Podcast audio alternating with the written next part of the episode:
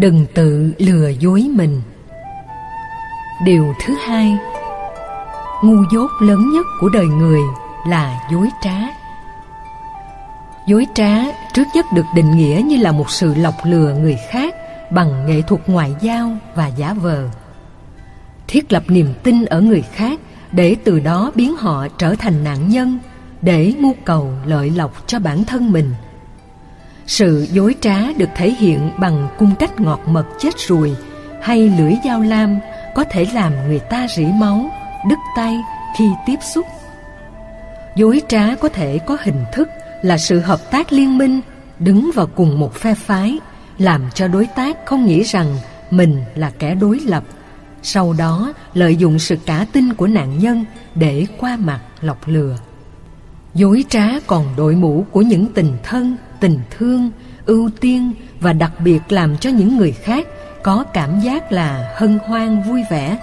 Từ đó mất đi sự cẩn trọng và để ý phòng ngừa. Năm 1988 chúng tôi chuẩn bị thọ giới tỳ kheo. Vì chùa giác ngộ kế bên chợ An Đông, chúng tôi tự thân đi mua vải để may y hậu cho việc tiếp nhận giới phẩm quan trọng trong đời của người tu đi dạo một vòng quanh chợ vải những cô bán hàng mời gọi rất ân cần thầy ơi, con là phật tử nè, con sẽ bán giá rẻ cho thầy thầy ơi, lại đây, con xin cúng dường thầy 50%. Chúng tôi nghe mừng quá. Vải họ đưa cho chúng tôi, lúc đó có giá khoảng 8 ngàn. Họ bán 30 ngàn. Bớt 50% còn 15 ngàn. Mua về mặt mới giặt lần đầu tiên nó nhầu lại như vải nhúng. Câu chuyện Tiếu Lâm đó cho thấy rằng nếu ta thích ngọt, thích du nịnh thích A Tòng, thích Tán Dương, thích liên minh thì ta trở thành nạn nhân của những người lừa dối. Họ có thể thiết lập tình thân và tình thương với ta rất dễ dàng, rồi có cái gì trong tim, trong tâm ta cũng thật thà trút hết. Trong những cuộc tâm lý chiến, họ thường đi bằng những chiêu này. Tuy nhiên, lừa dối dù dẫn đến sự thành công, nhưng hậu quả của nó là mất đi sự tín nhiệm. Ngu dốt trong đạo phật gọi là vô minh. Vô minh được định nghĩa là bất kỳ một thái độ nhận thức đánh giá phán đoán bao gồm loại suy quy nạp tổng hợp nhưng lại không dựa trên nền tảng của nhân quả nên đều dẫn đến nhận thức sai, mê muội. Ở một số bài kinh khác, nhận thức nào không đặt trên nền tảng của tứ diệu đế, tức là hai lớp nhân quả, một lớp khổ đau và một lớp giải quyết khổ đau, thì người đó được xem là đang sống trong si mê. Đi con đường đạo phật chân chính, ta trở thành một người rất khoa học. Đối diện với những khổ đau như với thực tại, không trốn chạy phanh phui gốc rễ và nghĩ tưởng đến giải pháp. Tri thức phật pháp là tri thức giải quyết vấn đề. Kiến thức phật pháp là kiến thức tạo ra sự bình ổn. Ai không sống theo như thế là đang bị si mê, ám ảnh, chi phối. Ngu dốt là một trong những cái làm cho con người khó tiến bộ. Cái chính thể nhân danh văn minh có mặt ở những quốc gia nghèo khó trên thực tế là bóc lột đàn áp biến các quốc gia đó trở thành thuộc địa đều được áp dụng chính sách ngu dân Pháp là một quốc gia được xem là văn minh trong thời kỳ trung cận đại, nhưng lại áp dụng chính sách ngu dân lên các quốc gia thuộc địa. Những quốc gia bị Anh đô hộ, cai trị như Miến Điện, Ấn Độ, Nepal, Bangladesh đều được ứng dụng nền giáo dục tiên tiến của Anh, khiến cho những nước này ngày càng phát triển. Bên cạnh việc hưởng thụ những lợi lộc về kinh tế, chính trị, quân sự người Anh cũng mang tới những cái khác để đóng góp cho các quốc gia thuộc địa. Trong khi đó, ở những quốc gia bị Pháp đô hộ, nền giáo dục của Pháp không được mở rộng. Những quốc gia thuộc địa không tiếp nhận được những phần tinh hoa của nền giáo dục tiên tiến đó. Sự ngu dốt là kẻ thù của tiến bộ, thường dẫn đến sự sợ hãi. Khi sợ hãi thì hoài nghi, nảy sinh ý muốn thanh toán, loại trừ những kẻ đối lập để đạt được vị thế độc tôn. Một trong những biểu hiện của cái ngu dốt là sự dối trá. Bởi vì tưởng lừa lọc được người khác là mình khôn ngoan, nhưng thực chất lừa lọc người khác nhiều chừng nào là ngu si nhiều chừng đó. Vì mình đang sống trong sự mê muội. Nó dẫn dắt và kéo theo lòng tham.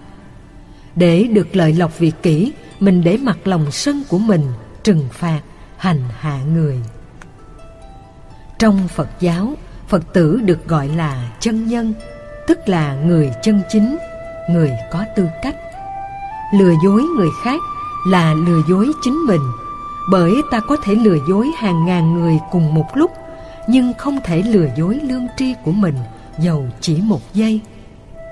Đức Phật dạy, muốn tháo gỡ được vô minh thì ta phải có bản lĩnh, tức là liêm khiết nhận thức về mức độ mà mình đang có những khó khăn mình đang gặp những bế tắc mình đang đối đầu phải thừa nhận ta mới có cơ hội vượt qua để làm mới để tiến bộ.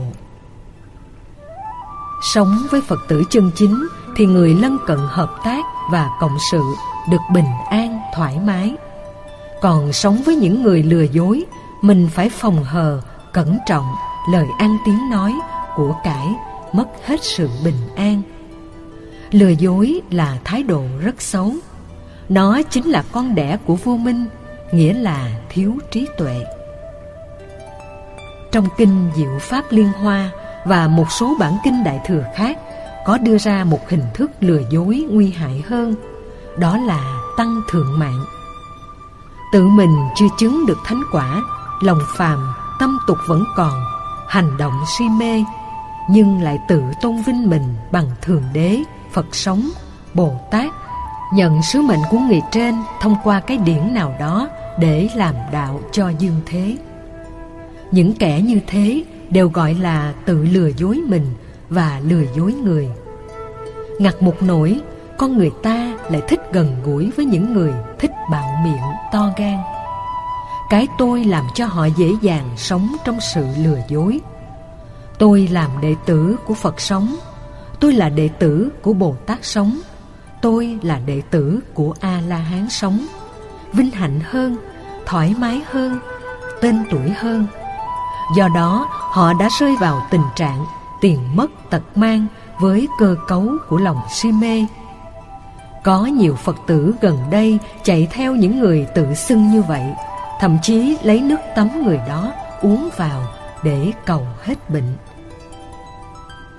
Những người tự lừa dối nhân danh bồ tát sống, phật sống để làm những chuyện phàm tục vì mục đích lợi ích cá nhân, kinh điển gọi là tăng thượng mạng tức là ngã mạng, cống cao, xem mình như bậc thánh là số một, không ai hơn, là vô thường sư. Đức phật còn không gọi ngài là vô thường sư. Vô thượng là không ai bằng, không ai hơn. Ngài chỉ nói ngài là đạo sư, tức là người chỉ đường. Tuệ giác có ai bằng được phật mà ngài còn khiêm tốn như thế? Trong kinh đức phật nói ta không phải là người phát minh. Mặc dù trên thực tế, ngài là người phát minh ra đạo phật.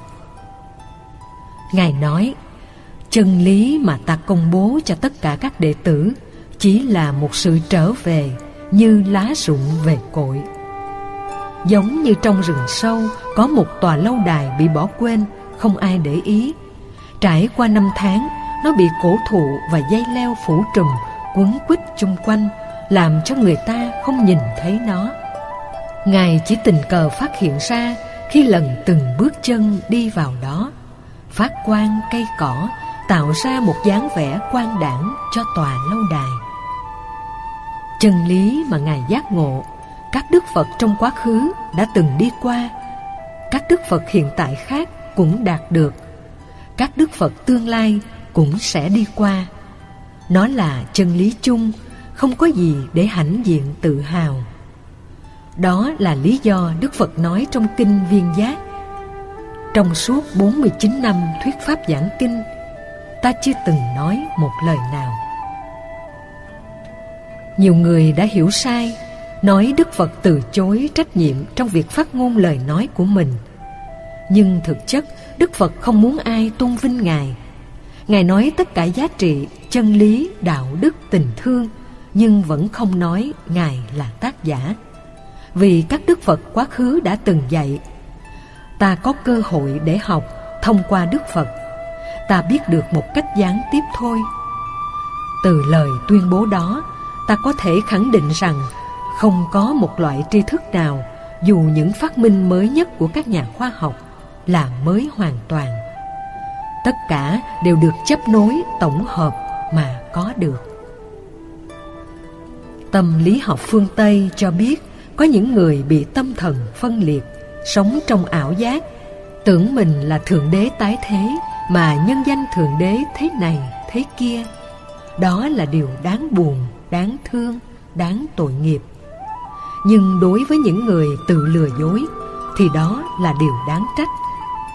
Ai có tâm tăng thượng mạng thì khó có thể chấp nhận cái hay hơn, cái cao hơn, cái tuyệt vời hơn vì họ nghĩ mình là số một. Tự lừa dối mình là một hình thức khác của cái tôi. Cái tôi si mê còn được gọi là ngã si. Si mê vì chính mình, nên tự lừa dối mình, lừa dối người. Đây cũng là con đẻ của tự ngã.